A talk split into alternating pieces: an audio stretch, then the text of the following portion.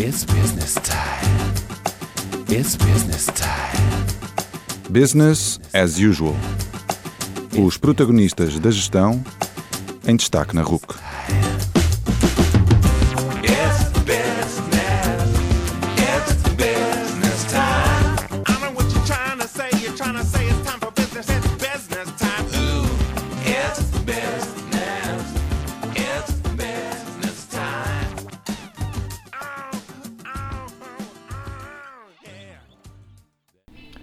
Boa noite e bem-vindos ao quinquagésimo sétimo Business as Usual, o primeiro da quarta temporada. O meu nome é António Calheiros e hoje trago-vos uma convidada muito especial, a professora de Comportamento Organizacional da Faculdade de Economia da Universidade de Coimbra, Isabel Dimas, minha orientadora do doutoramento. Isabel Dimas é apaixonada pela gestão de pessoas e por Coimbra. Conseguiu combinar essas duas paixões quando estudou, tendo feito a licenciatura e o doutoramento na Universidade de Coimbra, e também agora, que é professora de Comportamento Organizacional na F I O C. Nesta conversa falamos do seu percurso, de como surgiu o seu interesse por Coimbra, pela psicologia e pela investigação. Falamos também de como procura manter-se próxima da vida empresarial, dos desafios e diferenças de lecionar para públicos diversos, dos desafios da investigação, nomeadamente em contexto de Covid. Ficamos a conhecer melhor alguns dos temas a que tem dedicado a sua atenção, como os conflitos em contexto grupal, a liderança e a importância da avaliação e mensuração para a tomada de decisão. Conclui-se o programa com um conjunto de questões mais pessoais, em que ficamos a saber que Isabel Dimas não é adepta do multitasking e com a grelha fixa. Atendem!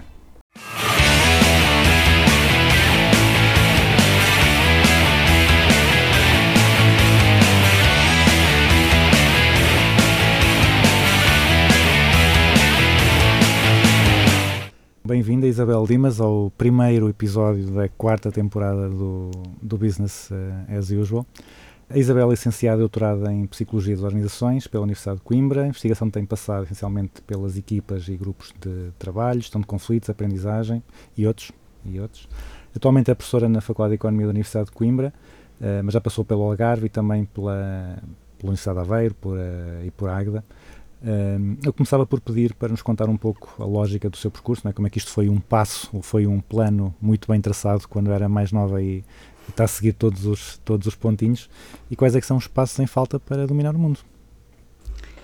Então, olá, uh, antes de mais gostaria de agradecer uh, o convite, é um prazer para mim estar aqui uh, e ter a, a possibilidade de, de conversar um pouco com o António sobre, uh, sobre gestão e sobre o meu percurso, etcétera.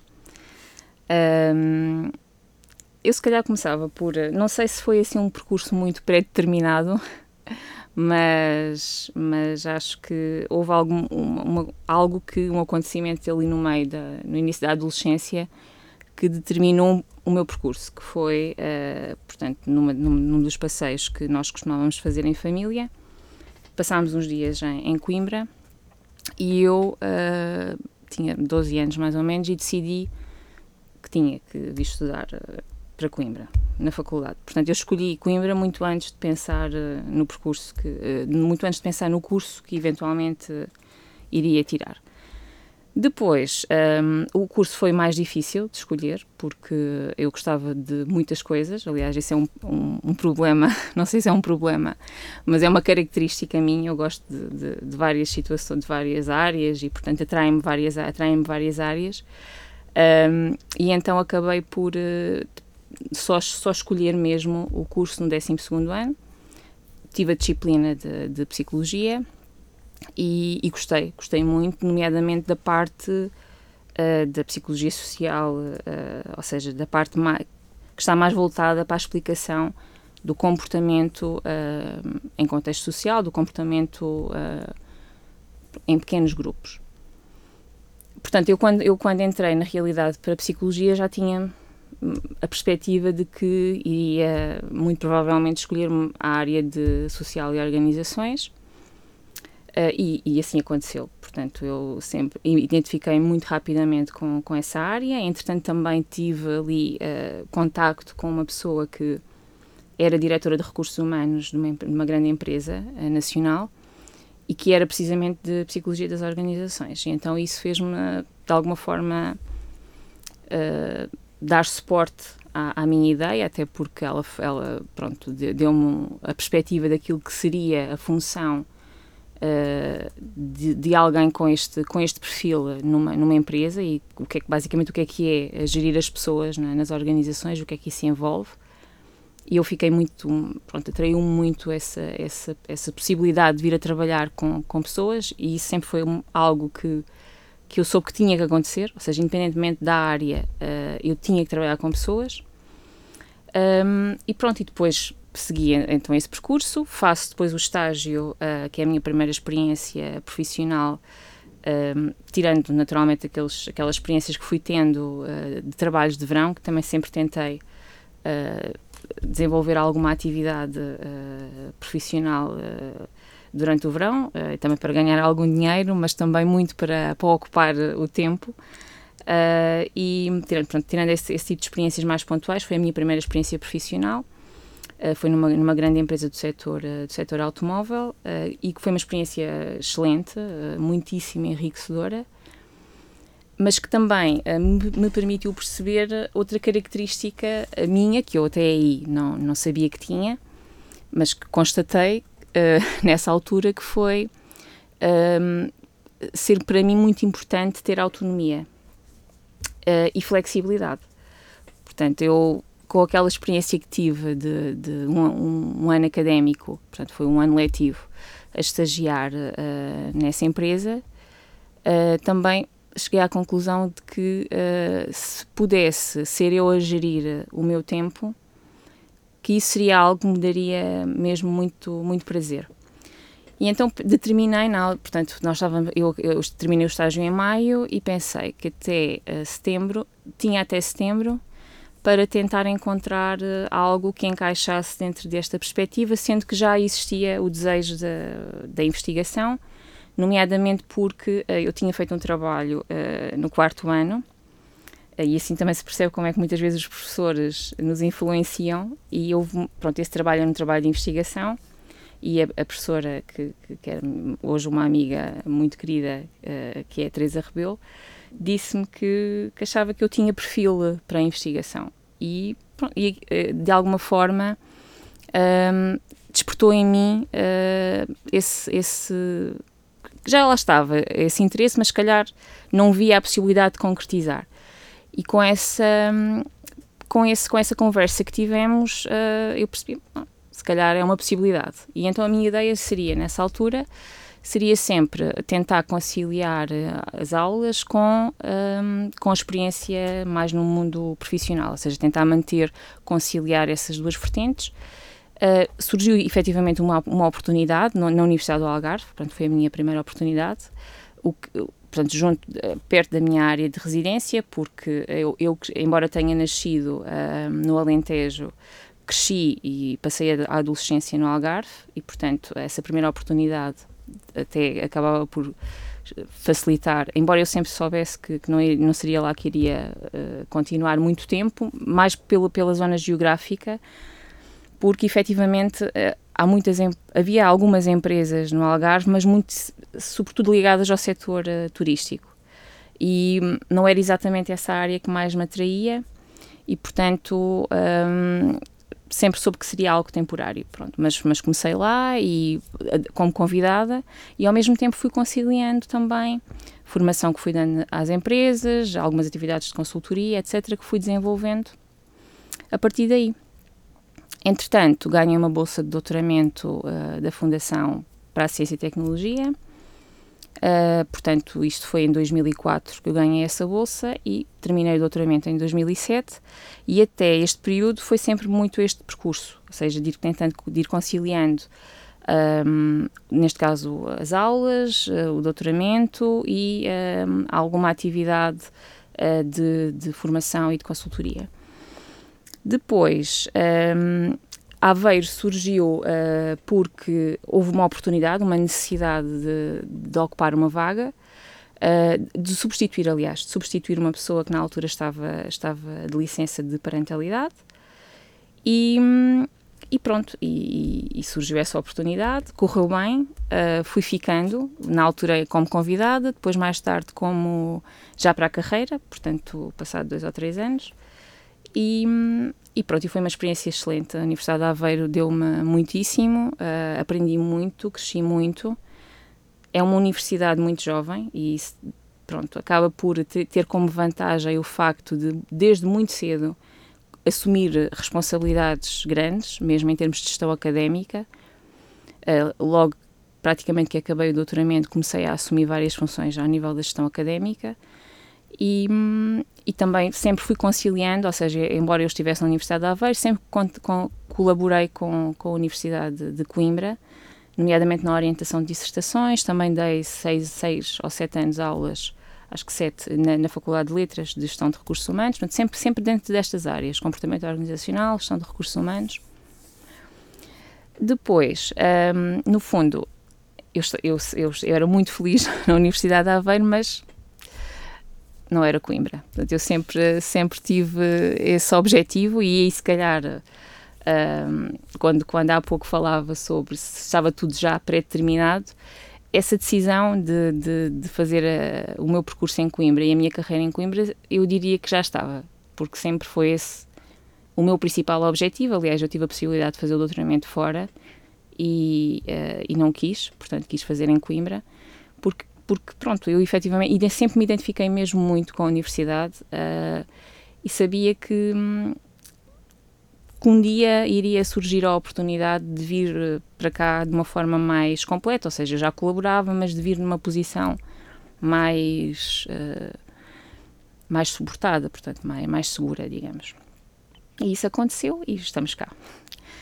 Uh, eu, eu, eu não sou muito definida. Há pouco estava, a outra pergunta era o que é que falta para conquistar o mundo. Eu, eu vejo muito um, a vida vai-se construindo, não tenho assim muito, muitos objetivos a longo prazo, penso mais, gosto sempre de ser desafiada e isso é muito importante para mim, ou seja, ter sempre desafios. Gosto muito de sentir que, que não tenho tapete. Essa, essa sensação de, de, de insegurança uh, a mim alimenta-me, ou seja, eu preciso sentir que, não, que estou fora da minha zona de conforto e, portanto, espero que continuem sempre a aparecer desafios uh, e que, de alguma forma, um, abanem um pouco as estruturas, não é? E, e me façam também crescer enquanto pessoa, enquanto profissional, e esse é, é essencialmente o meu objetivo.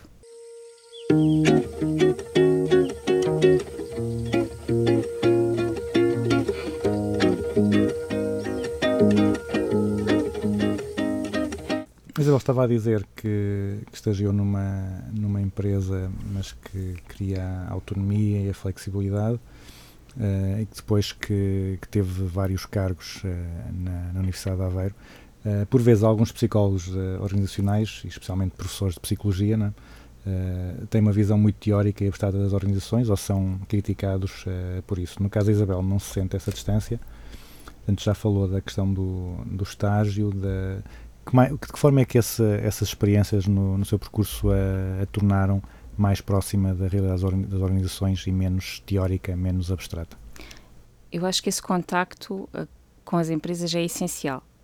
Uh, e uh, ao longo do meu percurso, atra- e também muito potenciado uh, pela universidade onde eu estava, porque a Universidade de Aveiro tem um contacto muitíssimo próximo com o tecido industrial, através de protocolos, parcerias, protocolos, projetos e, portanto, isso mantém-nos sempre muito próximo daquilo que é o conte- daquilo que se está a fazer nas empresas, daquilo que as empresas precisam e, portanto, há um grande foco na aplicabilidade daquele, daquele que é o trabalho de investigação que, que fazemos. E, um, e, por, e, essencialmente, por esse facto, nunca senti esse desfazamento relativamente à realidade, porque eu sempre tive um bocadinho nesse mundo, nos dois mundos, ou seja, nunca estive totalmente apenas na academia só a fazer investigação, até porque a minha investigação é, é aplicada, portanto, sempre que eu faço investigação com, com, com empresas, um, uma das, uma das propostas de valor que eu tenho para entregar é um diagnóstico sobre aquela organização, ou seja, a empresa participa, abre-nos as portas, recolhemos os dados e nós devolvemos com o diagnóstico uh, e como, como uma de, a diretora de recursos humanos de, de uma empresa disse no outro dia, é, é, para eles é uma, é uma consultoria um, sem custos E, portanto, isso de alguma forma também nos, nos vai sempre aproximando da realidade, não é? É claro que eu também acho extremamente importante a investigação fundamental, uh, porque é essa também que nos faz evoluir e, uh, aliás, uh, o que nós estamos agora também a, a ter como retorno no que diz respeito às vacinas está muito relacionado com a investigação fundamental, mas a minha investigação é, é aplicada e, portanto, o facto de fazer investigação aplicada trouxe-me sempre também muito contacto com, com as empresas e falar sobretudo o discurso, falar o discurso das empresas. E quando nós estamos a ensinar, e eu sempre trabalhei com, com, com sempre, ou seja, no meu percurso essencialmente formei pessoas que foram trabalhar na área da gestão, é importante que, que aquilo que é uh, o discurso uh, ou o vocabulário das empresas lhes seja, lhes seja também familiar. E, e por isso um, eu acho que um professor, na minha perspectiva, um professor completo, um professor universitário completo deve ter uh, as quatro vertentes, ou seja, deve ser bom a dar aulas, deve fazer boa investigação, deve ser bom na transferência do conhecimento, ou seja, deve saber, uh, ou deve, deve ter, uh, deve procurar uh, traduzir uh, a sua investigação no, em, em algo prático para as empresas e, portanto, transferir o conhecimento para as empresas. Um, e para a sociedade de uma forma geral, e depois deve também estar envolvido na gestão académica. E é claro, aqui na gestão, eu uh, antes de vir para, para a Universidade de, de Coimbra, eu tive uh, mais de dois anos, quase três anos, uh, na, na comissão executiva da, do, da escola onde estava, onde estava a lecionar, e foi uma experiência muitíssimo rica, uh, que, que me fez aprender muito, um, nomeadamente também sobre liderança de pessoas, não é? Porque estamos a liderar pessoas na prática, não é? E, e, e, pronto, e os desafios inerentes a isso. Um, e sobre mesmo gerir uma organização sob vários pontos de vista, não é?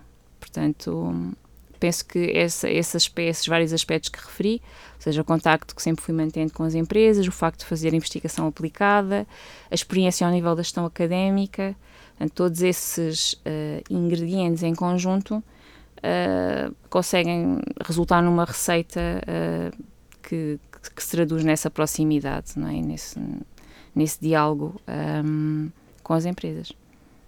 Eu digo empresas, naturalmente, organizações de uma forma geral, não é? Eu tenho estado mais ligado ao setor empresarial propriamente dito, mas, mas claro que uh, o conhecimento que nós desenvolvemos uh, e a investigação que fazemos interessa às organizações de uma forma geral e não apenas empresas.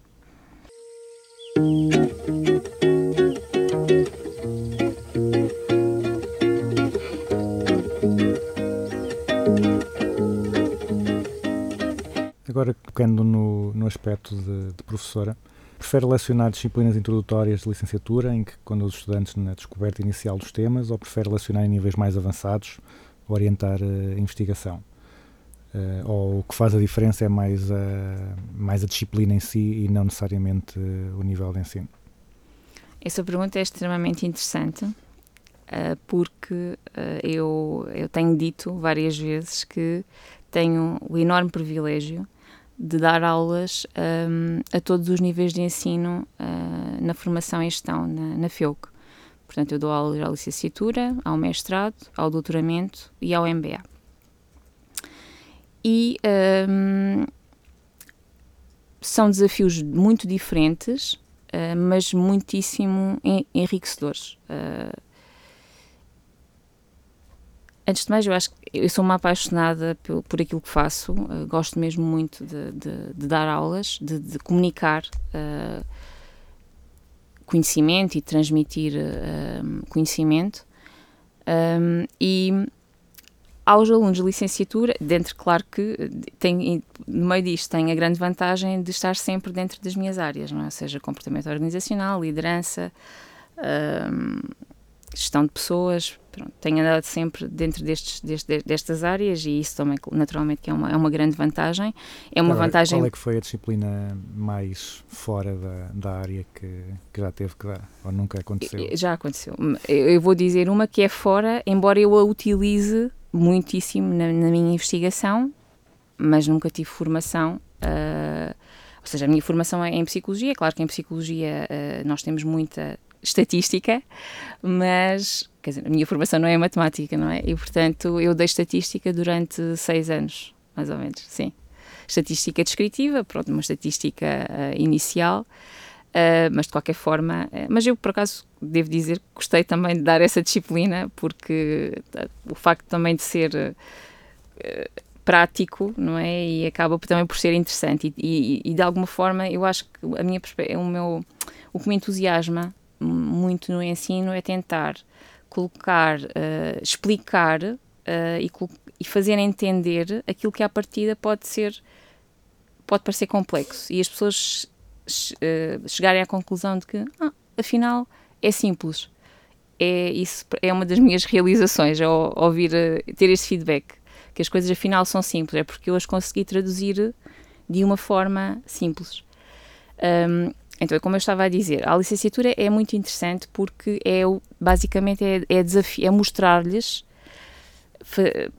como gerir as pessoas é tão importante e como, como, como se calhar é um dos maiores desafios na gestão, uh, é precisamente gerir pessoas e, portanto, é basicamente tentar-lhes, tentar uh, um, atraí-los para esta área uh, de, de, de, do comportamento das pessoas nas organizações, o compreender o comportamento das pessoas nas organizações, o percebermos como uh, o nosso papel enquanto gestores e enquanto líderes tem um impacto muito significativo na forma como as equipas funcionam, como as organizações funcionam, uh, e isso acaba por ser muito, também muito interessante e muito desafiante.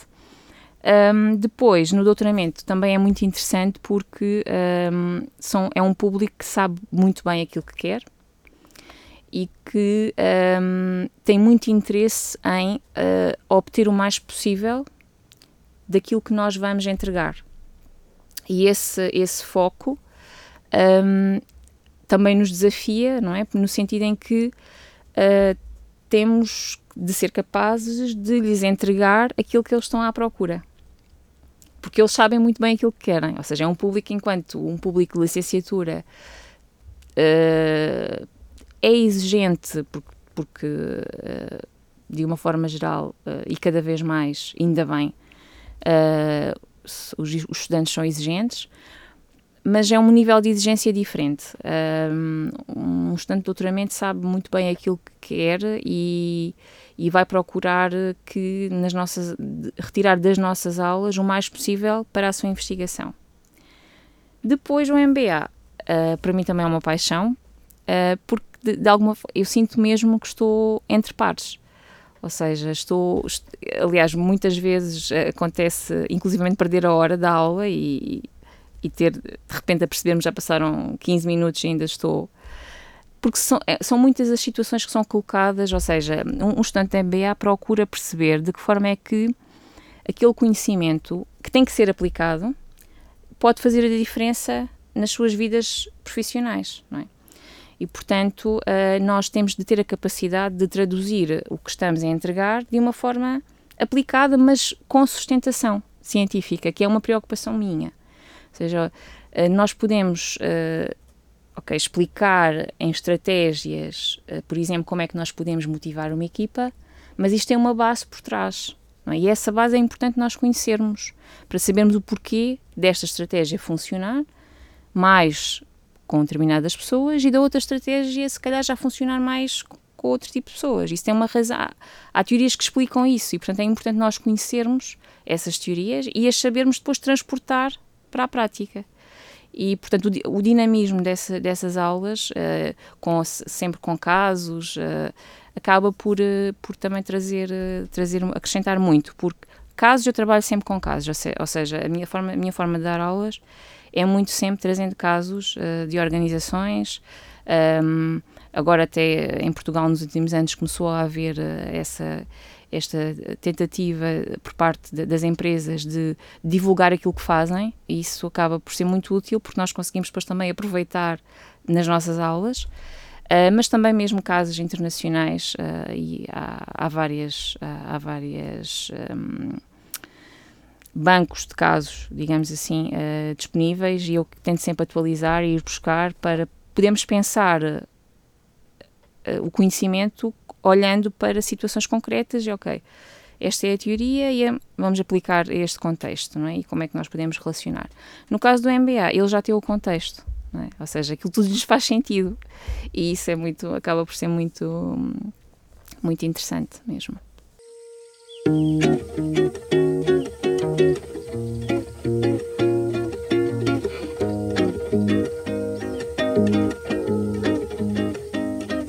Fazendo uma estimativa por baixo, se bem que eu não vou divulgar a metodologia deste, deste estudo, mas eu diria que oitenta e oito por cento mais ou menos da investigação que se faz é quantitativa e via questionários.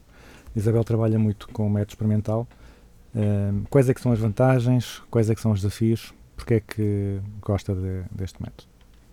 Eu diria que não, não, se calhar trabalhar muito não é uh, o mais exato. Eu trabalho mais com o método uh, não experimental, Um, mas também trabalho com o experimental, mas em termos de percentagem t- cai mais também para o método não experimental do que para o método experimental, mas gosto efetivamente muito do método experimental.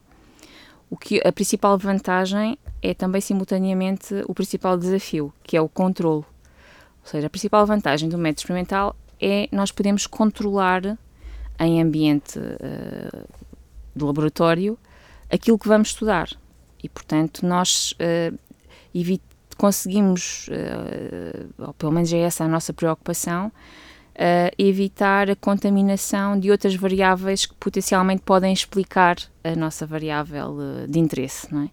E isso um, acrescenta muito valor porque nós conseguimos dizer com segurança que um, aquele tipo de conflito em particular que estamos a estudar, por exemplo, Uh, tem resultados positivos na criatividade e é aquele tipo de conflito e não é outra coisa qualquer, porque foi aquele tipo de conflito que nós tivemos a manipular.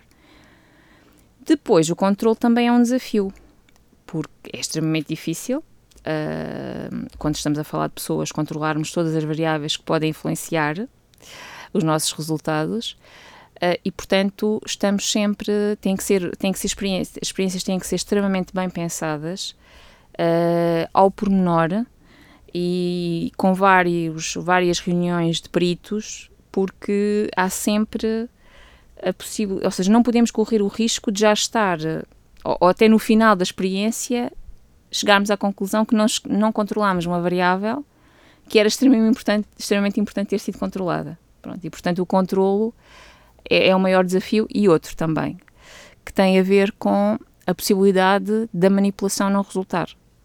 Porque quando nós estamos no terreno, nós estamos a avaliar, aplicamos questionários, por exemplo, ou fazemos entrevistas, e tudo aquilo que nós estamos a recolher, uh, mais, de uma, mais ou menos, mas vai ser uh, útil e vamos poder utilizar para as nossas análises.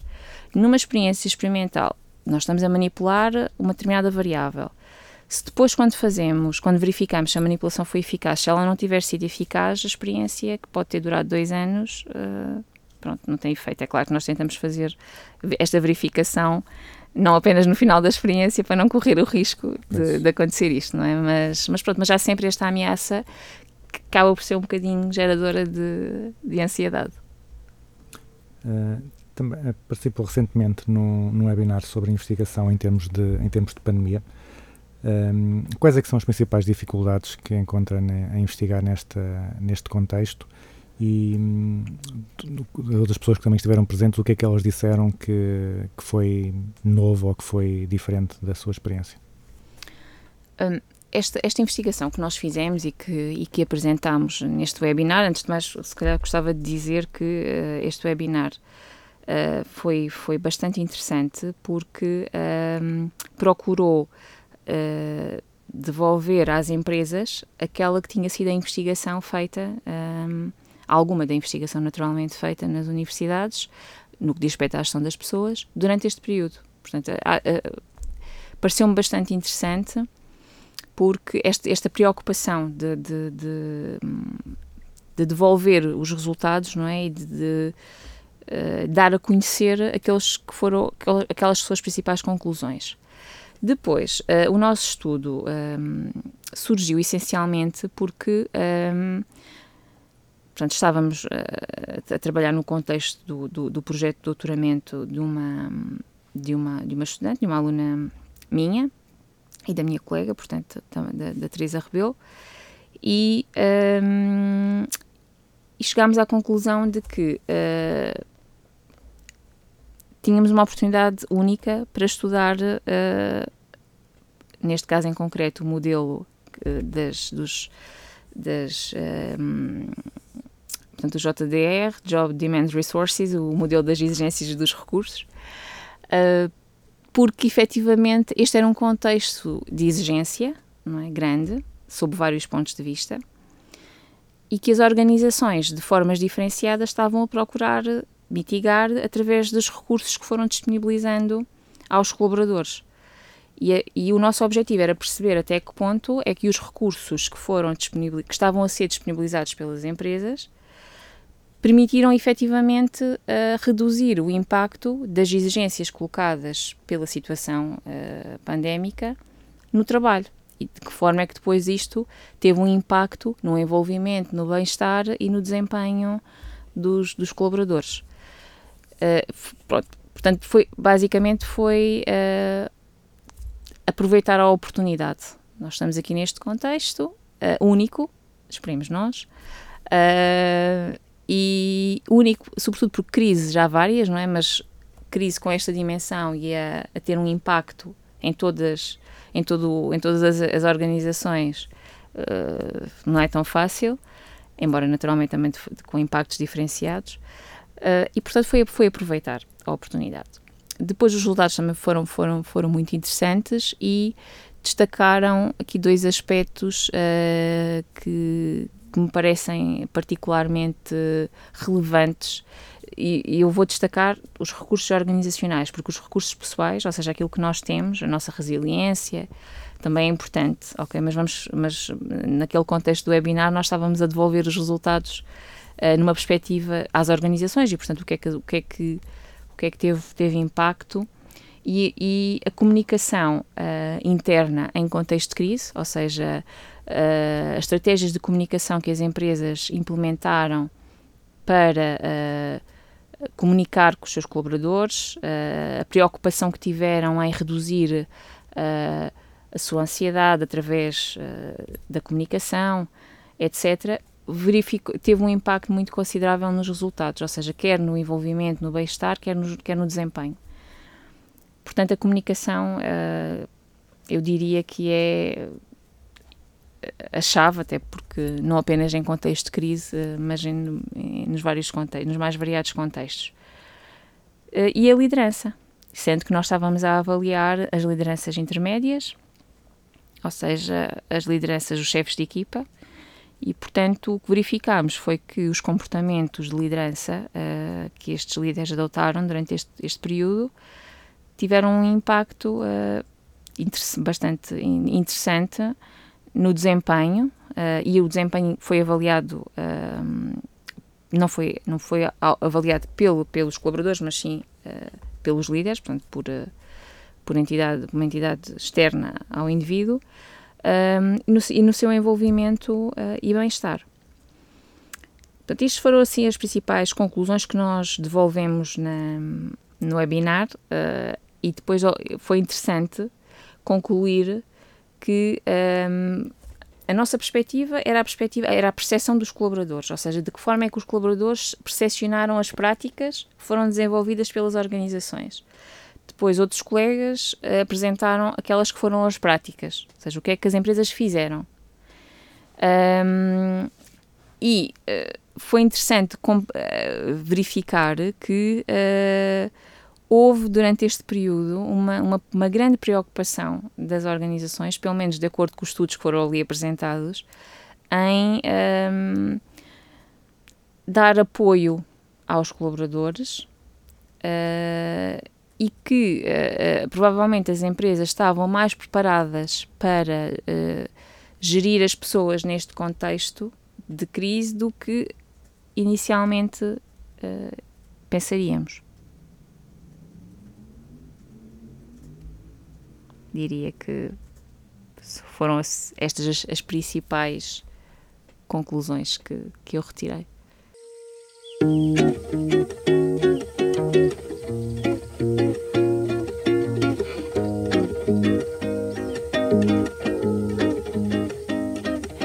antes disso, a sua investigação tem focado muito os grupos de trabalho, as equipas de trabalho, os conflitos em contexto grupal. Isso, há aqui muito, uh, muito a dizer, não é? Muita, muitas variáveis, mas uh, uh, se calhar vamos perguntar, focar de outra maneira, quais é que são um, as principais misconceptions, uh, ou seja, aquilo que as pessoas, erradas que as pessoas têm sobre os grupos e sobre uh, o conflito, se calhar, uh, ou aquilo que acha mais interessante partilhar sobre, uh, sobre eu, essa eu área. Creio que, um, por vezes, uh, uh, ou seja, a perspectiva de que o conflito é negativo, portanto, que também é uma perspectiva, um, também tem aqui influências culturais, ou seja, há diferenças entre as culturas deste ponto de vista, mas falando da nossa, há, há uma, um evitamento uh, significativo do conflito e um receio de que o conflito venha causar uh, consequências uh, grandes uh, nos resultados, na produtividade, etcétera, E, um, e há, um, há um esquecimento de que uh, o conflito muitas vezes pode trazer uh, outras perspectivas, outras ideias uh, e que essas outras ideias um, podem nos fazer avançar, ou seja, podem nos fazer uh, desenvolver enquanto pessoas e enquanto equipas e em consequência enquanto organização. E, portanto, eu diria que essa, se calhar, talvez seja, nesse âmbito dos conflitos, a principal ideia que é preciso desconstruir, embora hum, eu diria que os conflitos em si, portanto, quando nós, o, o, o conceito de conflito envolve tensão emocional, ou seja, envolve um desconforto emocional.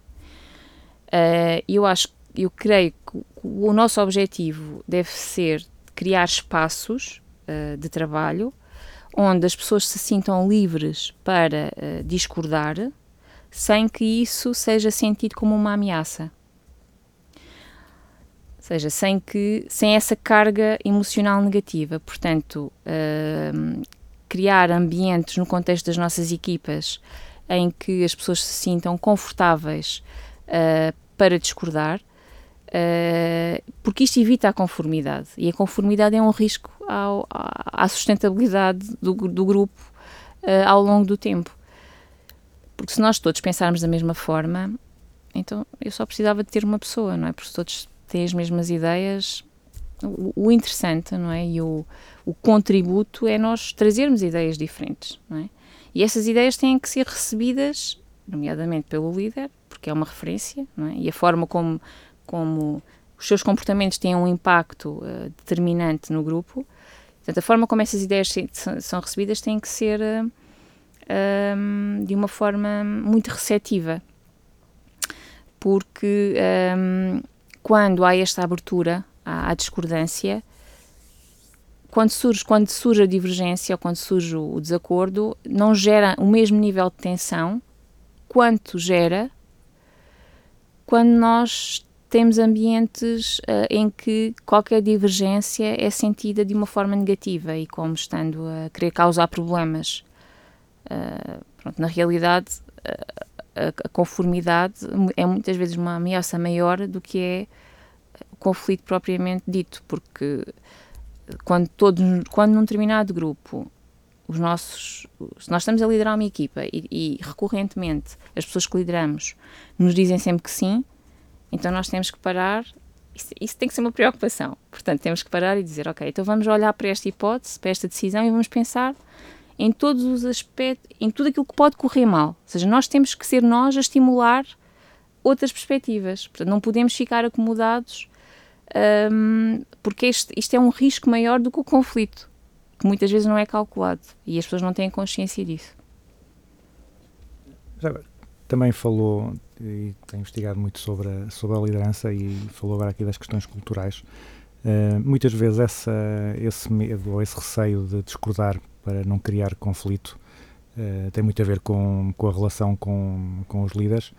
Uh, isso tem, tem mais a ver, ou, não sei se, se estudou concretamente isso ou pela percepção, isso tem mais a ver com o líder em si ou com as questões culturais da, da distância à, da distância à liderança que há, que há em Portugal?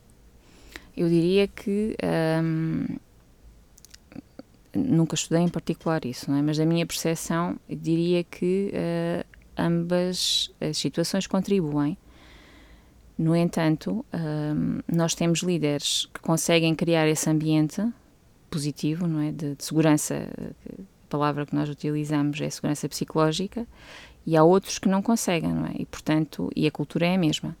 E por isso, um, eu diria que, uh, que sim, que a nossa cultura de alguma forma cria esse, esse, esse tem, ou, tende a gerar esse distanciamento, mas que os líderes podem uh, criar eles próprios o seu ambiente, não é? Na sua equipa e, um, e de alguma forma uh, ser capazes de uh, alterar uh, ou pelo menos ser menos afetados por essas variáveis mais, mais, mais culturais.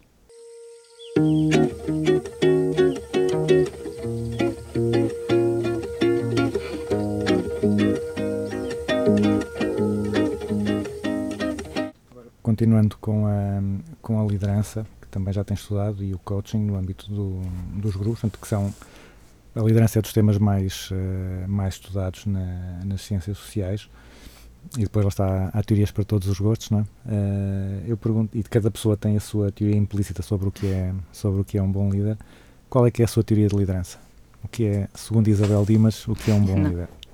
Segundo Isabel Dimas, uh, não diria, ou seja, segundo a investigação que, que eu tenho feito, um, a, a, a teoria que eu acredito que melhor funciona e que melhores resultados traz, de uma forma geral, embora naturalmente que uh, há situações concretas que, que podem revelar-se, em, em que outras teorias podem revelar uh, maior eficácia, porque na realidade... Uh, Estava a referir, António, que, que há muitas teorias e que as pessoas acabam por ter teorias diferentes, ou adotar teorias diferentes, porque, assim, na realidade, um, quando nós falamos de pessoas, não há receitas. Aquilo que funciona num contexto uh, não, pode não funcionar no outro, não é? E, portanto, nós temos que ter a capacidade de sermos flexíveis o suficiente para uh, nos adaptarmos uh, àquilo que... Uh, é necessário em cada contexto.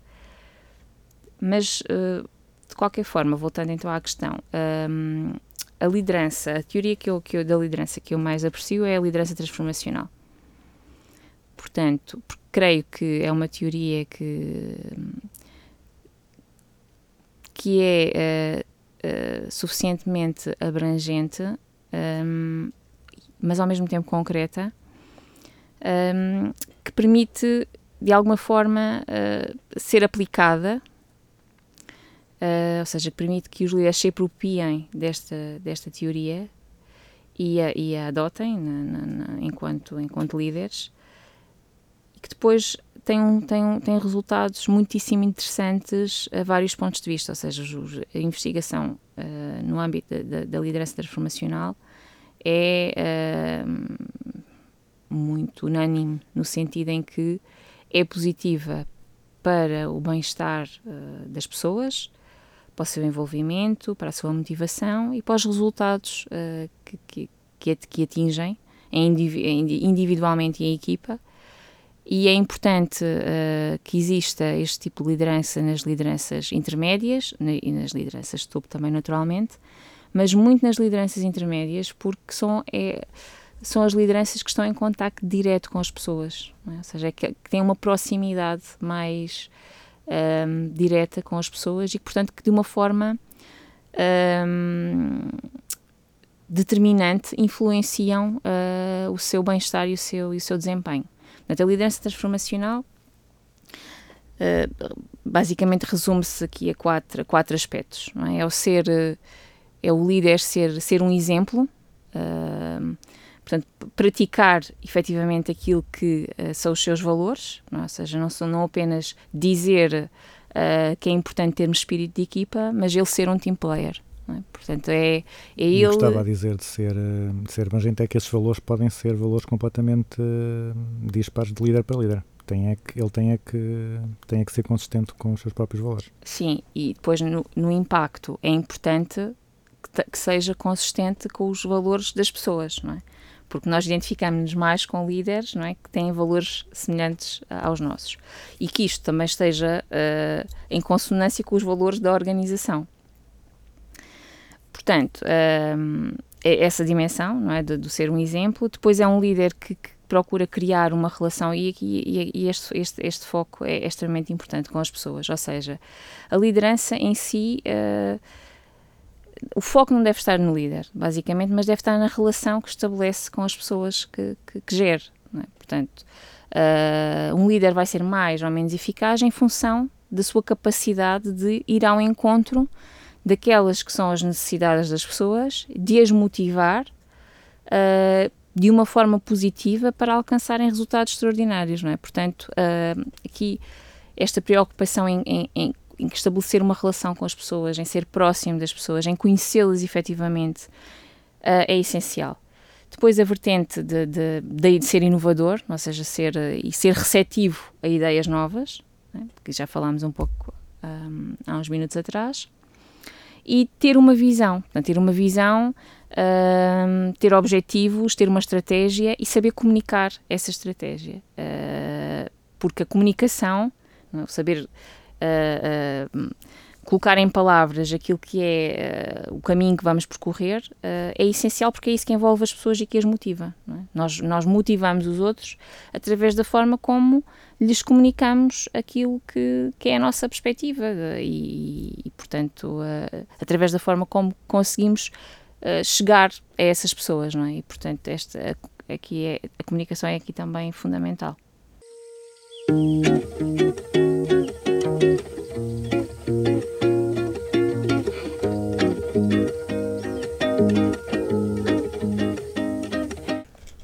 Isabel também publicou um, um livro uh, sobre instrumentos de avaliação de, de grupos de trabalho, o que é um, é, um, é um tema interessante, porque muitas vezes as pessoas, quando olham para a gestão de recursos humanos, uh, acham tudo muito abstrato uh, e acaba por valer um pouco o, o achómetro, não é? Porque ao contrário da contabilidade não, não há números, uh, ou pelo menos os sistemas de informação uh, tradicionais não dão números concretos, não dão informação concreta, e as pessoas acabam por, uh, por gerir mais ou muito na base da, da opinião.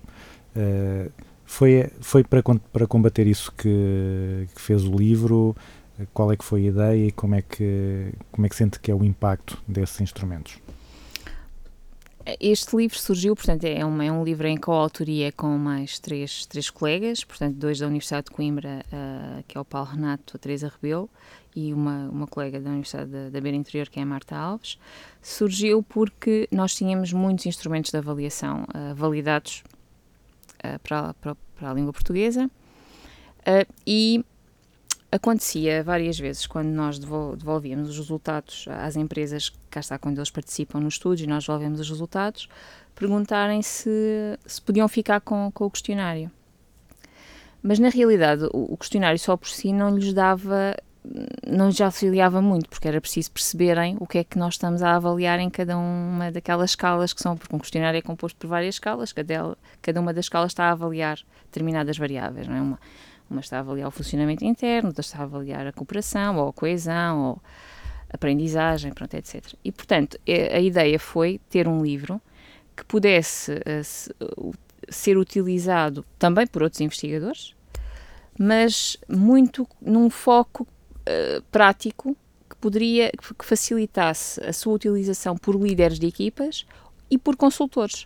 Portanto, podiam ter ali um livro com várias escalas uh, suportadas, não é? Porque o meu receio muitas vezes nestas áreas é nós tentarmos fazer, não é? Mas não termos uh, o conhecimento científico uh, suficiente que nos permita até escolher as melhores ferramentas e depois fazermos uma avaliação pobre. E, portanto, aqueles, aqueles instrumentos que nós temos ali adaptados um, são, são instrumentos Que, que são válidos e que são cientificamente suportados, utilizados já em várias amostras. Portanto, não está lá nenhum mapa astral? No, não está, no, longe, não, longe, longe disso. Uh, e, portanto, consegui, porque efetivamente nós conseguimos um, colocar em números ou quantificar várias variáveis, porque há, há, muito, há muito trabalho de investigação que nos permite perceber de que forma é que nós podemos medir vários aspectos que se calhar nós pensaríamos à partida, ah, isso é impossível medir, né? Uh, a maior parte das coisas nós conseguimos medir. Agora, há um outro desafio, que é até que ponto é que as pessoas vão ser sinceras na resposta. Mas isto é outra questão. Ou seja, não é que um instrumento não seja válido, não é? Agora, nós, como estamos... Uh, como, como, como as pessoas são as pessoas que nos dizem como é que se estão a sentir, não é? E no que diz respeito à satisfação, por exemplo, ou ao bem-estar, são, são as pessoas que nos, que nos transmitem as suas percepções relativamente a uma série de, de aspectos, uh, podem estar mais ou menos a ser, a ser sinceros, não é? E, portanto, há sempre, há sempre este risco, e quando nós fazemos o estudo na nossa organização, não é? E uh, é diferente quando é uma entidade externa a fazer o estudo, e que as pessoas acabam por sentir que podem, muitas vezes pelo menos, sentir que podem ser mais sinceras, porque têm o, têm, sentem menos o risco de, de uma avaliação, uma percepção que possa eventualmente ser, ser menos negativa. Uh, e foi essencialmente neste contexto que surgiu, e hoje, hoje em dia as empresas têm uma preocupação muito grande em transformar em números, em quantificar uh, estas questões relacionadas com, com as pessoas, não é? Portanto, o H R Analytics uh, está a surgir cada vez mais como uma ferramenta importante e, e que está, na minha perspectiva, está, está no início, porque vai ser... Uh, Uh, o futuro uh, vai ser muito, muito por aqui. E, e também é neste aspecto que eu acho que há aqui uma oportunidade de, mais uma vez, juntar a academia com as empresas, porque uh, nós temos as ferramentas, não é? Validadas, portanto não é preciso, entre aspas, inventar, não é? Ou seja, nós temos, se calhar, é que chegar e, portanto, que estabelecer aqui parcerias, uh, como já existem algumas, que eu tenha conhecimento, para, para que conseguimos quantificar estes, estes, estes aspectos relacionados com as pessoas da melhor forma possível, porque medir é muito importante, porque para nós tomarmos decisões bem suportadas é importante nós conseguirmos medir, e, portanto, e medir ao longo do tempo, penso que parece-me que, que é um desafio que, que vamos procurar e que vamos enfrentar hum, nos próximos tempos.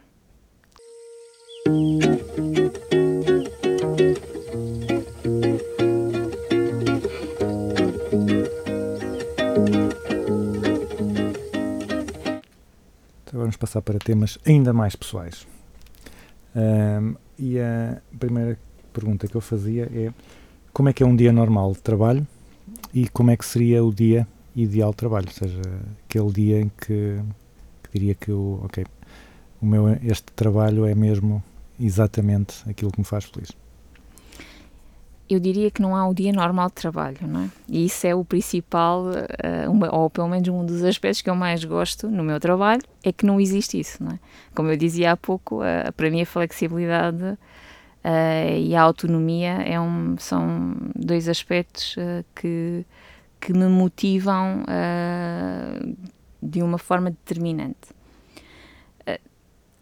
Eu diria que um, geralmente é um dia marcado por muitas variadas reuniões, portanto com, com, com colegas, com estudantes de doutoramento, com, uh, com empresas, também no contexto da, da, de um desafio uh, que, que eu abracei recentemente, e que foi recentemente, há um ano, há mais de um ano, e que foi fazer parte da, da direção da associação, um, portanto da A P E L F I O C, da Associação para a Extensão Universitária da, da Faculdade de Economia. Portanto, basicamente, é a, a associação através do qual, da qual nós damos formação e uh, fazemos consultoria. Portanto, isto envolve uh, também aqui uma, uma interação com várias empresas. Uh, também no que diz respeito às recolhas dos dados, muitas vezes é necessário uh, marcar várias reuniões, atualmente muito virtuais, uh, por, por aulas, não é? Não todos os dias, mas em alguns desses dias. Se tudo isto fosse feito presencialmente, hum, seria o meu dia ideal, porque de facto eu uh, sou muito uma pessoa de contacto uh, e, e tenho este ano, uh, este ano e meio, que já não é quase, não é? Tem sido um desafio, uh, porque nós de repente passámos a estar confinados, não é, a, aos nossos espaços e, e a, a ter menos contacto com as pessoas presencialmente, porque o ambiente virtual, pelo menos a mim, e aqui também há, há vários aspectos diferentes, eu aliás estou a escrever um, um capítulo de um livro com, com outros colegas, uh, precisamente sobre um, as emoções e a gestão das emoções no contexto virtual. Portanto, o livro é um handbook sobre trabalho virtual e nós estamos a escrever sobre as emoções e a gestão das emoções no contexto, no contexto virtual. Uh, e, portanto, e aqui há, t- também há, há estudos, uh, pronto, basicamente nos, nos mostram que até que pode ser uh, positivo uh, o, tra- o trabalho virtual no que diz respeito às emoções, e outros que dizem que, que, que pode ser negativo, basicamente porque há aqui uma variável moderadora extremamente importante, que é, são as preferências individuais, não é? Ou seja, há pessoas que efetivamente preferem estar em contexto virtual, há pessoas que preferem estar no contacto direto com as pessoas. Eu prefiro estar no contacto direto com as pessoas e, portanto, ter este... fazer exatamente aquilo que faço, porque eu faço realmente aquilo que gosto, uh, mas num contexto uh, de contacto direto, portanto, face-to-face, uh, seria o meu dia ideal. No âmbito dessas responsabilidades todas e, e grandes solicitações, que apps, que práticas, que, que ferramentas, que é que utiliza para potenciar o desempenho? Eu não sou um excelente exemplo no que diz respeito à gestão um, uh, do tempo e, sobretudo, do work-life balance, não é? Portanto, da gestão da vida pessoal e da vida profissional. E, portanto, acontece muitas vezes que a vida profissional um, invade a vida pessoal e, e uh, se calhar não tenho assim muitas estratégias, tirando uh, quando estou a trabalhar, uh, foco-me na tarefa que estou a desenvolver, e isso é uma estratégia que eu sempre tentei uh, desenvolver uh, desde, desde estudante. Ou seja, se estou a estudar, ou neste caso quando estava a estudar, ou se estou agora a escrever um, algum capítulo de livro, e eu defino, ok, hoje das nove à uma é isto que vou fazer, e não ligo, esteja onde estiver, nunca ligo a televisão, nunca, nunca ouço música, portanto estou f- totalmente focada naquela tarefa. Está aqui a fazer o mito da, da, das mulheres serem dadas ao multitasking. Eu não sou multitasking, não, não sou, mesmo. Aliás, e isso é um mito também, porque o cérebro funciona melhor, pelo menos os estudos assim o mostram, uh, quando é tarefa a tarefa. Uh, mas eu mesmo, mesmo que tentasse, não, não funcionaria bem dessa forma, até porque eu fico muito absorvida e muito concentrada e depois esqueço, uh, o, o, eventualmente já me aconteceu, por exemplo, um, ter a ideia de tentar iniciar, por exemplo, agora na, na altura da pandemia, não é? Porque nós naquela fomos multitasking, não é? Porque ao mesmo tempo tínhamos que, que ser profissionais, donas de casa, uh, e, e mães, não é? E pais também, naturalmente. Uh, e isso trouxe desafios, nomeadamente tentar fazer uh, o almoço enquanto estava uh, a preparar uma aula, não sei se era uma aula, mas sei que era qualquer coisa. E depois eu, eu fico tão absorvida que nem me apercebo de que já estava a cheirar mesmo muito a queimado e, portanto, foram os meus filhos que me alertaram. Uh, pronto, e esse, esse tipo de situações a mim acontecem imenso, porque quando estou focada numa coisa fico mesmo cem por cento concentrada. E, portanto, eu tento, tento fazer, ter esse, no dia a dia, tento ter esse cuidado uh, de, de, de não utilizar, uh, de, de não estar a fazer várias coisas ao mesmo tempo, mesmo que também, de qualquer forma, que tentasse fazer de outra maneira, também não, não, não seria... não resultaria muito comigo, porque nunca tive muito essa capacidade. Um, eu uh, gosto muito de, de, de, da ideia da meditação, e digo da ideia porque uh, não posso, não posso dizer que seja uma praticante de meditação, porque já fiz algumas vezes e acho que efetivamente resulta, uh, pelo menos comigo resulta, no que diz respeito a ganhar este foco e a desligar-me.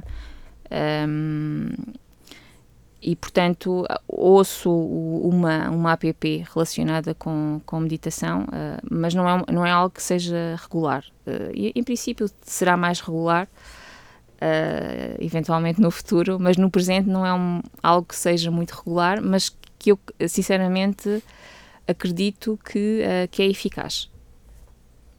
E Como é que faz o, sei lá, o planeamento da, das atividades? É semanal? É, como é que isso... Tem uma agenda em papel? É no, é no, Não, no é tudo, Google? Tudo como digital. É que isso... Tudo digital uh, e, e, e tem tudo, absolutamente tudo marcado.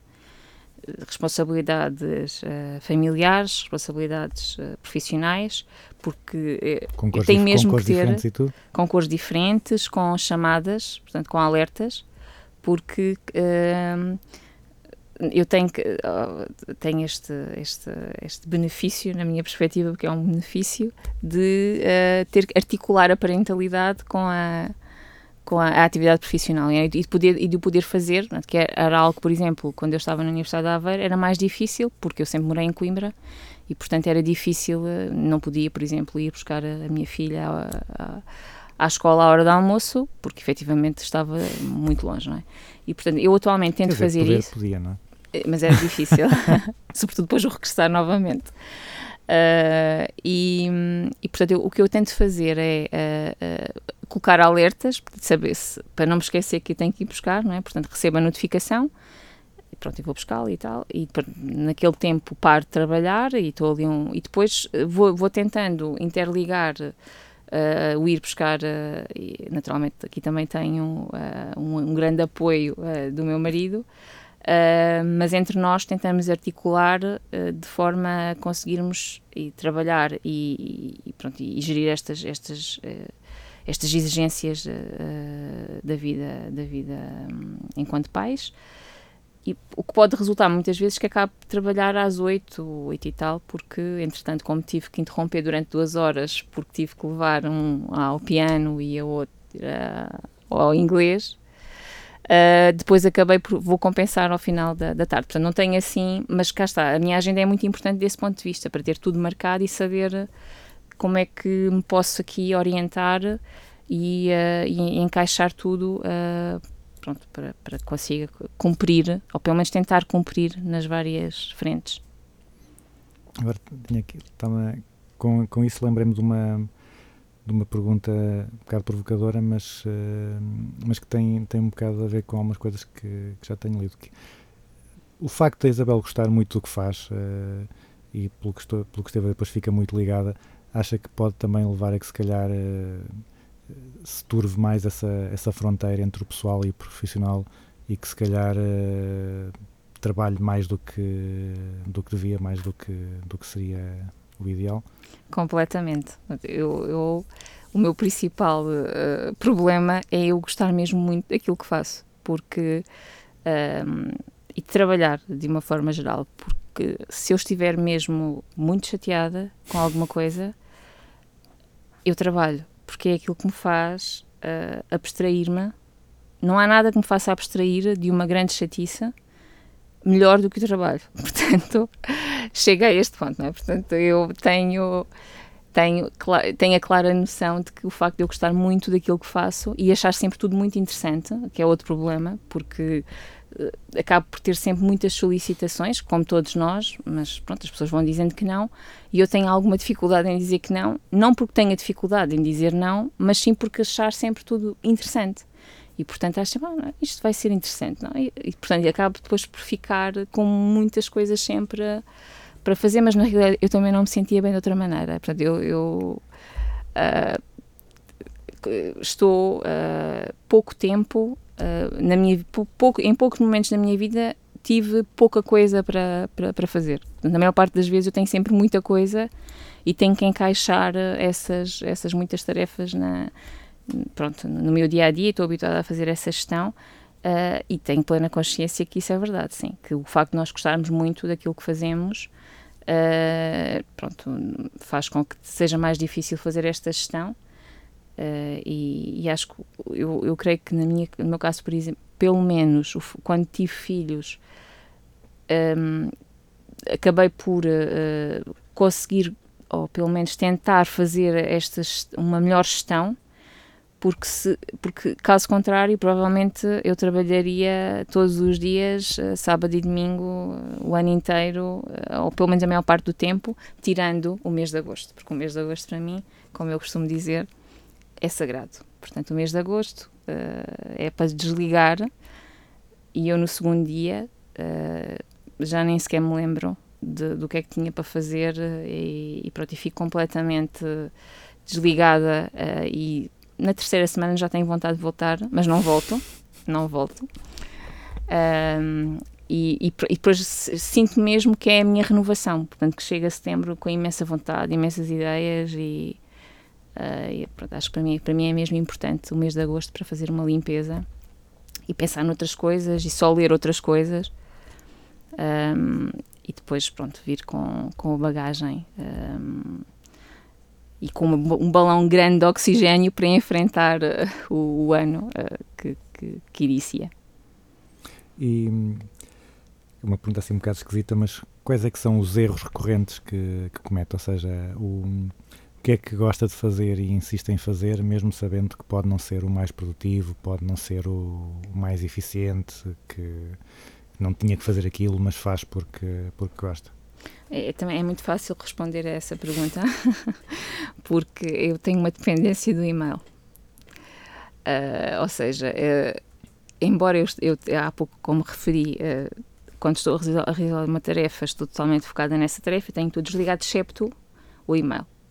E eu tento, eu sei que é algo que me distrai, uh, que me faz perder eficácia e eficiência, sobretudo, mas, uh, imagina, eu desligo o e-mail, uh, o Outlook, portanto, durante meia hora, depois já estou a pensar uh, que já alguém me enviou algum e-mail e, portanto, tenho que ir ver e, portanto, tenho muito aquele hábito de responder aos e-mails logo, não, não tenho aquela... Já tentei, mas isso é que, eu sei que é algo que eu tenho que gerir melhor uh, daqui para a frente e, portanto, é um objetivo, um, mas já tentei, por exemplo, usar só uma parte do dia para responder a e-mails, mas dura alguns dias. Nunca conseguiu prolongar-se muito, mas é, um, é algo que eu sei que, fa- que faço, que não faço bem, porque também estou sempre a ver uh, no, no telemóvel, portanto, quando desligo o computador passou, passou para o telemóvel, para o tablet, portanto, eu, a última vez que vejo um e-mail é antes de me deitar e a primeira coisa que eu faço de manhã é ver um e-mail, portanto, eu sei que isto é altamente ineficaz, ainda por cima, sendo psicóloga, uh, sim, uh, é quase inadmissível fazer isto, mas, mas faço. Ok. Um, e quando, quando precisa aprender alguma coisa nova, Uh, normalmente uh, como é que faz? Por onde é que começa? Quais é que são os, uh, os, os locais que onde pesquisa, métodos, uh, livros, uh, podcasts, uh, vai logo para a investigação? Eu não sou muito uh, de pesquisar em livros. Confesso que a minha tendência é mais em artigos. Sou muito mais de artigos do que, do que de livros. Um, E, e também, depende também muito do, daquilo que tenho, tenho de aprender. Aliás, eu acho que é outra das vantagens da, desta profissão, é que estamos sempre a aprender, não é? Aliás, acho que de uma forma geral em todas, mas, mas na nossa estamos sempre a deparar-nos com a situação, não sei fazer isto, pronto, depende muito. Se for uma coisa técnica, uh, procuro, por exemplo, uh, ver... Uh, no YouTube, eventualmente, alguma coisa, algum vídeo que explica ali, e, e já há imensos vídeos a explicar até coisas bastante complexas, uh, e se for, se for, se for em situações mais, mais relacionadas com, com, com o trabalho, um, se for investigação propriamente, artigos científicos sem dúvida, se for algo mais prático, um, eu... Um dos recursos que eu mais uso é a Harvard, Harvard Business Review. Aliás, eu aconselho muito aos alunos, nomeadamente do M B A, que sigam, porque cá está, é, é conhecimento uh, colocado na prática, mas cientificamente suportado, não é? E, e essa preocupação, uh, eles têm muito essa preocupação e, e, e depois acabam por, uh, por, por escrever artigos e por publicar artigos muito... muito claros e, e que, para uma primeira abordagem a algum tema em particular uh, costuma ser, ser interessante e, e eficaz. Mas de facto eu sou mais de artigos uh, de científicos do que propriamente de, de, de livros.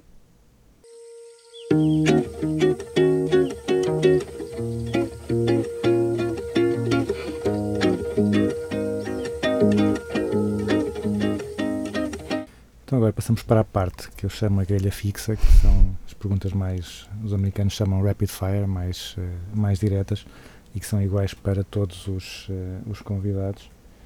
E então a primeira é uma empresa ou um guru da gestão que admire, ou uma empresa e um guru.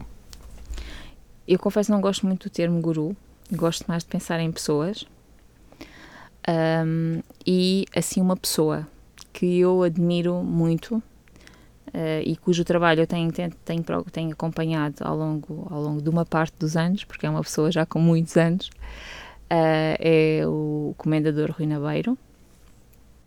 Uh, posso explicar porquê? Ou... Sim, sim.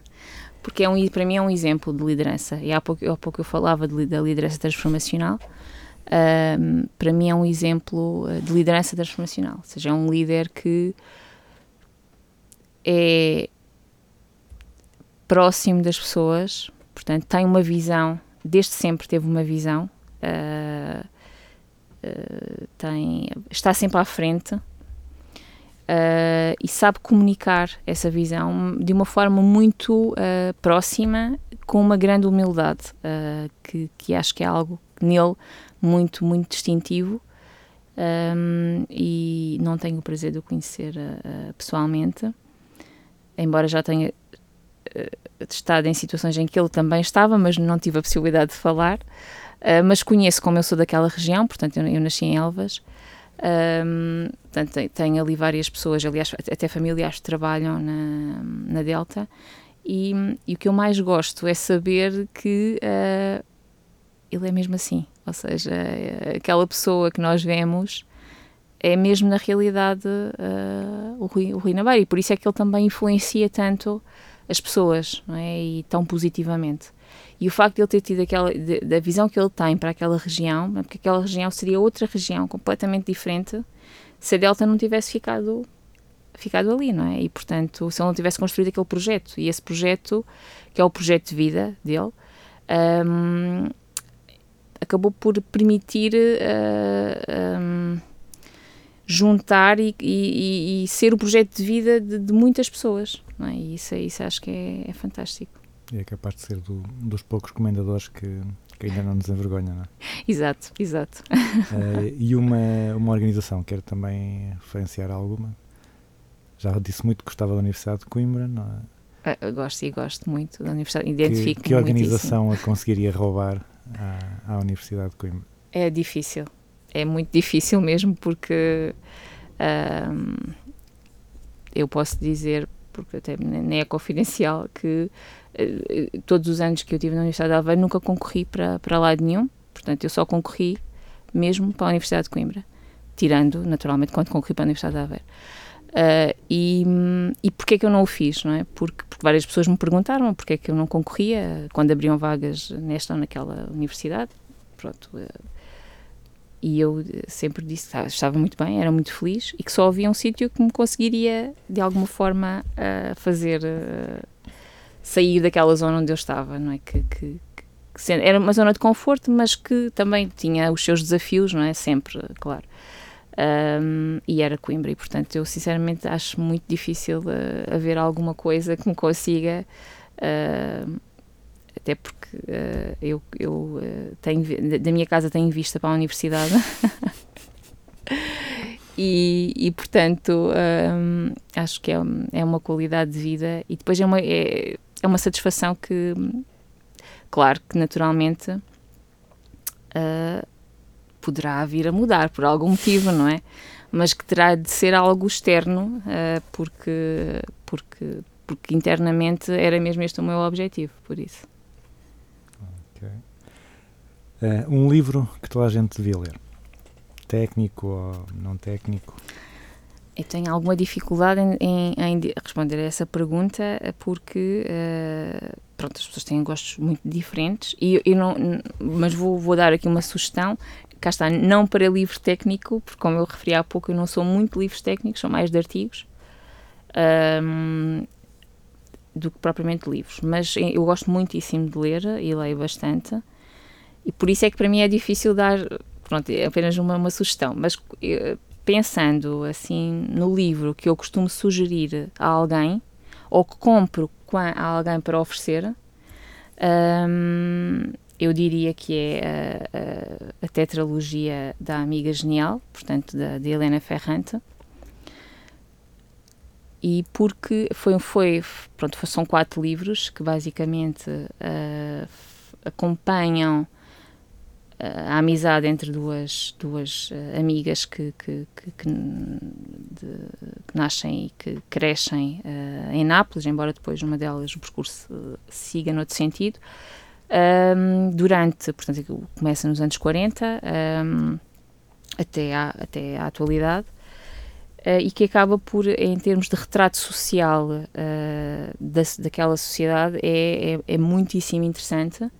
E depois também, e eu gosto muito desse tipo de romances históricos, aliás, eu gosto mesmo muito de romances históricos, e portanto esse, esse aspecto é algo muito atrativo nesse, nesse livro. E depois a forma crua, uh, mas muito real, com que uh, a escritora descreve as personagens, um, Fa- traz muita realidade ao, ao livro, um, e, e creio que um, nos mostra o quanto uh, nós somos complexos enquanto, enquanto seres humanos, não é? E, portanto, não é branco e preto, é, na maior parte das vezes, cinza. E, portanto, eu acho que esse livro é, é mesmo muito interessante. Uh, pronto. Pelo, desses dois pontos de vista, mas poderia dizer mais, mas ficamos por aqui.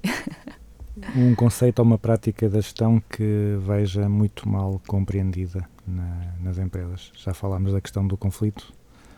Sim, que também é, é verdade. Agora, várias vezes me acontecia, quando eu estava, eu fui, a minha tese de doutoramento foi precisamente sobre conflitos, e acontecia-me várias vezes... Uh, Pronto, estar a falar eh, com algumas empresas, no sentido de perceber se tinham interesse em participar no estudo, e, e a resposta ser uh, ah, não, nós aqui não temos conflitos. E eu, hum, então tem um problema. Pensava para mim, não é? Naturalmente. Uh, mas, eu, se calhar, o, o feedback. Eu acho que o feedback, eu ia dizer a comunicação, mas dizendo alguma coisa mais concreta, o feedback... é extremamente importante, o feedback positivo e o feedback negativo, e ainda não está suficientemente apropriado. Ou seja, as empresas ainda sinto que não se apropriaram suficientemente bem desse conceito. Aliás, num estudo que nós fizemos agora recentemente da pandemia, o aspecto assim que está mais a vermelho é precisamente o feedback Uh, sobre o desempenho, que as pessoas avaliam uh, como, em, no sentido em que receberam pouco feedback relativamente ao desempenho durante este período, mas isto não é um problema deste período, não é? É um problema... Estás uh, a perguntar se era a questão a, a quantidade do feedback ou a qualidade do, do feedback seria o, o principal problema? Eu acho que os dois, porque a quantidade também é pouca, uh, ou seja, quando se faz bem é suposto, portanto não vamos dizer nada. Quando se faz mal, uh, também é desagradável dar feedback negativo, porque as pessoas reagem, cria muitas vezes não sabem, exato, cria conflitos, não é?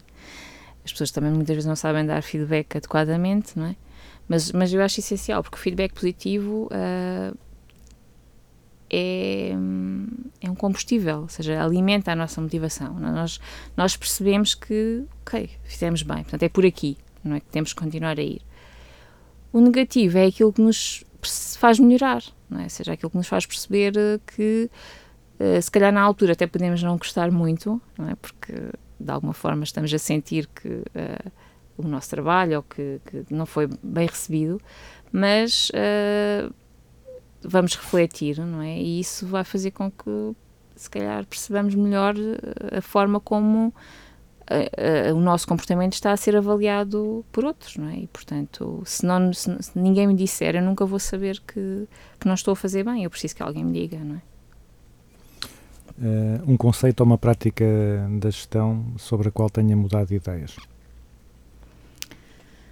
Eu diria que eu sempre achei que era muito importante nós fazermos bem. E se nós fizéssemos bem, com o tempo... íamos receber o reconhecimento. No entanto, nós vivemos num mundo muito rápido e, portanto, hum, não dá para esperar pelo reconhecimento. Nós temos que comunicar aquilo que fazemos, ou seja, não basta nós fazermos bem, Nós temos que comunicar aquilo que fazemos.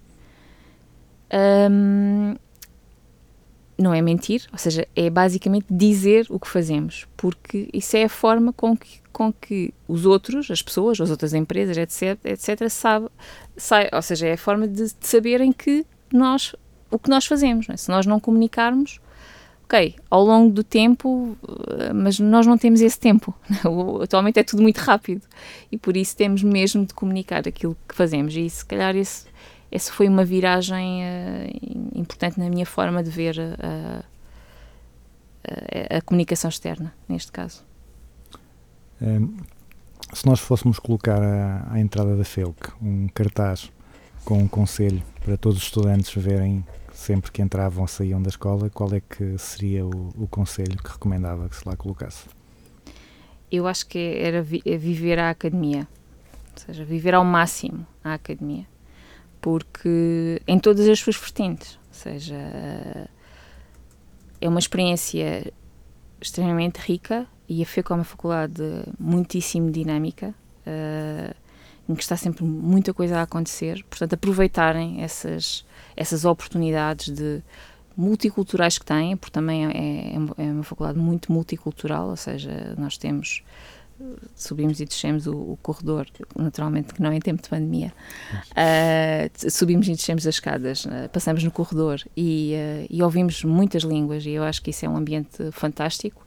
Aliás, eu uh, sempre tentei uh, ir para fazer, portanto, ir para outras faculdades, para outros, para outros países, uh, ter experiências de, de, de ensino, uh, porque gostava muito desse ambiente que vivia, por exemplo, por exemplo que vivi na, na, na, em Bolonha, portanto na Universidade de Bolonha, uh, ou por exemplo na Universidade de, de Barcelona, que também é muitíssimo internacional. Portanto, esse ambiente de todos os, um bocadinho de, de todo o mundo uh, ali, uh, é muito enriquecedor para o nosso desenvolvimento e nós na Faculdade de Economia temos esse, essa multiculturalidade e, e depois também a multidisciplinaridade, não é? Ou seja, que também aproveitem, não, não fiquem apenas fechados na gestão, não é? Mas, uh, porque também quando nós, como dizia, um, agora não me estou a lembrar o nome, uh, portanto, que está na, na, no I C B A S, uh, professora Bel uh, Salazar, uh, quem só sabe de medicina, nem de medicina sabe, não é? Qualquer coisa deste género, eu... Uh, concordo totalmente com esta frase e aplica-se a todas as disciplinas. Portanto, quem só sabe de gestão, nem de gestão sabe, não é? E, portanto, é importante nós estarmos atentos e às outras áreas, ao que é que se faz e depois também a vida académica. A vida académica, ou seja, os convívios, é muito importante porque uh, nos vai fazendo crescer enquanto pessoas uh, e esse, esse desenvolvimento Uh, é essencial também para, para as pessoas que depois nós nos vamos transformar e, e para os profissionais que nós vamos ser no futuro. Então agora vem a pergunta mais difícil. Uma música para colocarmos a concluir o programa. Uma música. Eu gosto muito de música. Uh, não, não, não percebo, uh, não sou, não posso dizer que seja especialista de toda em música. Só sou apreciadora, portanto, mas gosto muito de música e Muito, sou muito eclética nos meus gostos uh, musicais, mas um, se calhar a música que eu vou sugerir uh, tem a ver com, com, com é uma música portuguesa, portanto, e com um gosto que, que me vem da juventude e ainda hoje uh, tenho esse gosto, um, e também pelo conteúdo dessa música, portanto é, é, A Gente Vai Continuar, do Jorge Palma, e é uma música que hum, digamos que de, de, de resistência, não é? De resiliência, que eu acho que é, que é, que é muito importante, porque muitas vezes hum, nós perdemos, mas na realidade não perdemos, ou seja, nós podemos pensar que perdemos, mas aquela, aquela derrota, entre aspas, é uma vitória no futuro e às vezes vitórias no presente são derrotas no futuro, não é? E portanto... eu acho que nós temos, a vida faz-se caminhando e, portanto, temos de enfrentar cada situação e viver cada momento como um momento, como um acontecimento em que vamos retirar o melhor e, o possível, não é? E, e aprender o mais possível e continuar. Portanto, e por isso é que eu acho que essa música é uma música interessante e que também traduz um bocadinho aquela que é a minha forma de estar. Muito bem, então, Assim fica concluído o nosso primeiro Business as Usual da quarta temporada. Muito obrigado pela disponibilidade. Obrigada eu, foi um prazer grande.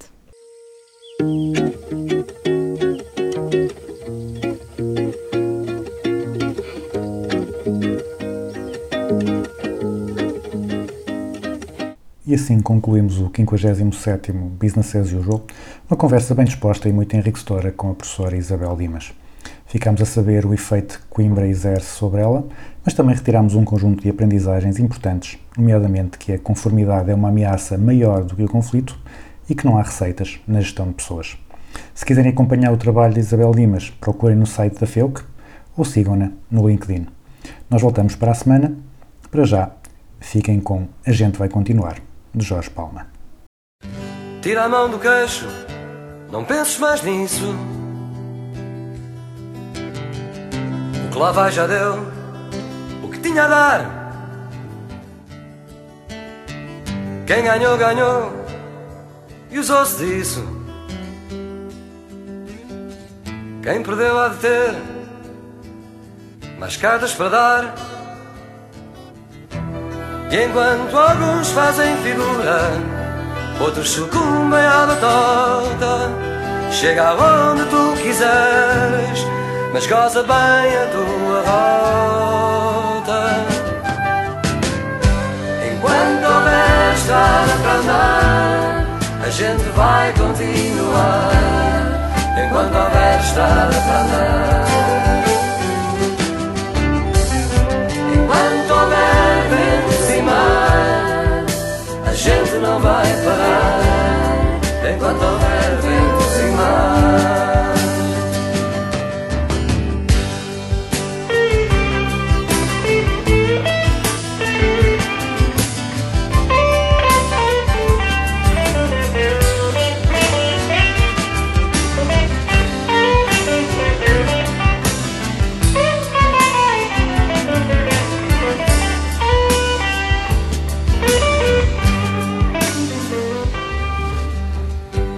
Nós pagamos por tudo o que usamos.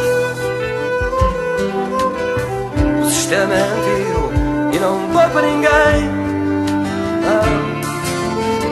Somos todos escravos do que precisamos. Reduz as necessidades se queres passar bem. Que a dependência é uma besta que dá cabo do desejo, e a liberdade é uma maluca que sabe quanto vale um beijo. Enquanto houver estrada para andar, a gente vai continuar. Enquanto houver estrada para andar.